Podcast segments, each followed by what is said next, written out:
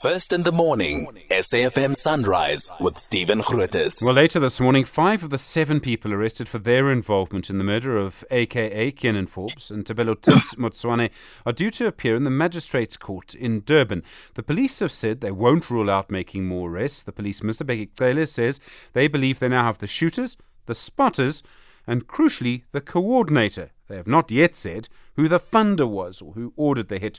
Two of the suspects in, this, in these murders are currently in jail in Eswatini. They will have to be extradited here. Nosipho Mnguni is the deputy police chief and the informations and communications officer and an assistant superintendent in the Eswatini police. Assistant superintendent, good morning and thank you for your time this morning. Uh, good morning. Good morning very much. Can you tell us what can you tell us about the two people that you've arrested? The two people that you're holding. Why were they arrested? Thank you very much. Um, um, in Eswatini, the Royal Eswatini Police Service um, arrested two suspects, um, tw- um, aged 28 and 29, who happened to be South African nationals. Um, according to our knowledge, these two suspects are wanted in South Africa.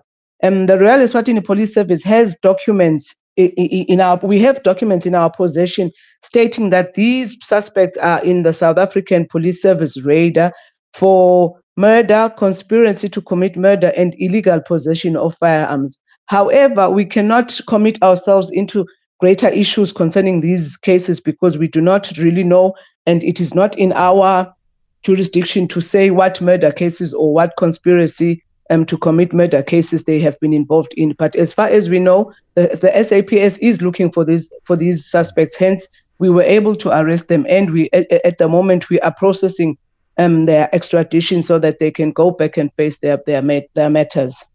Are there any other people who you think may be in Eswatini who might be involved in this that you're looking for? Have our police maybe given you information about another person they believe might be in Eswatini? Um, for now, I may not really have that. Um, I may not be privy to that information. But then what I know is our police service, um, with that of SAPS, and not only SAPS, but other neighboring countries, we are always um, in a relationship whereby once we have suspects that we suspect have run away from our native countries, of course, we flag out through our Interpol, which is the International Police Organization. And then hence we, we, we are able to work hand in hand in trying to get those suspects and then probably return them to their native countries where they are being sought. Okay. And they don't face any crimes or any charges in Eswatini, the two people now. They don't face any charges there, right? There's not going to be a delay because of that. Um, currently, we, we, we did try that. We did charge them with um, illegally being in the country illegally because they did not have the proper papers that allow them to be in the country. So, in that matter, um, the court will have to try them for that.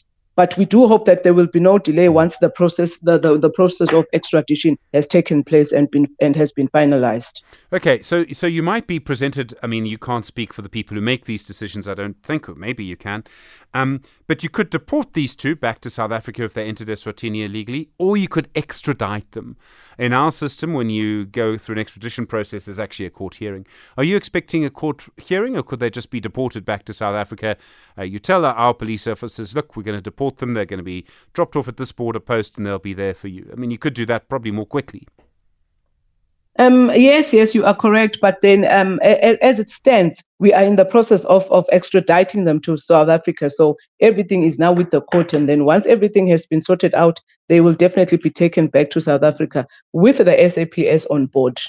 Thank you very much indeed. Nosipho Mnguni is the Deputy Chief of Police for Information and Communications and Assistant Superintendent in the Royal Swazi Police.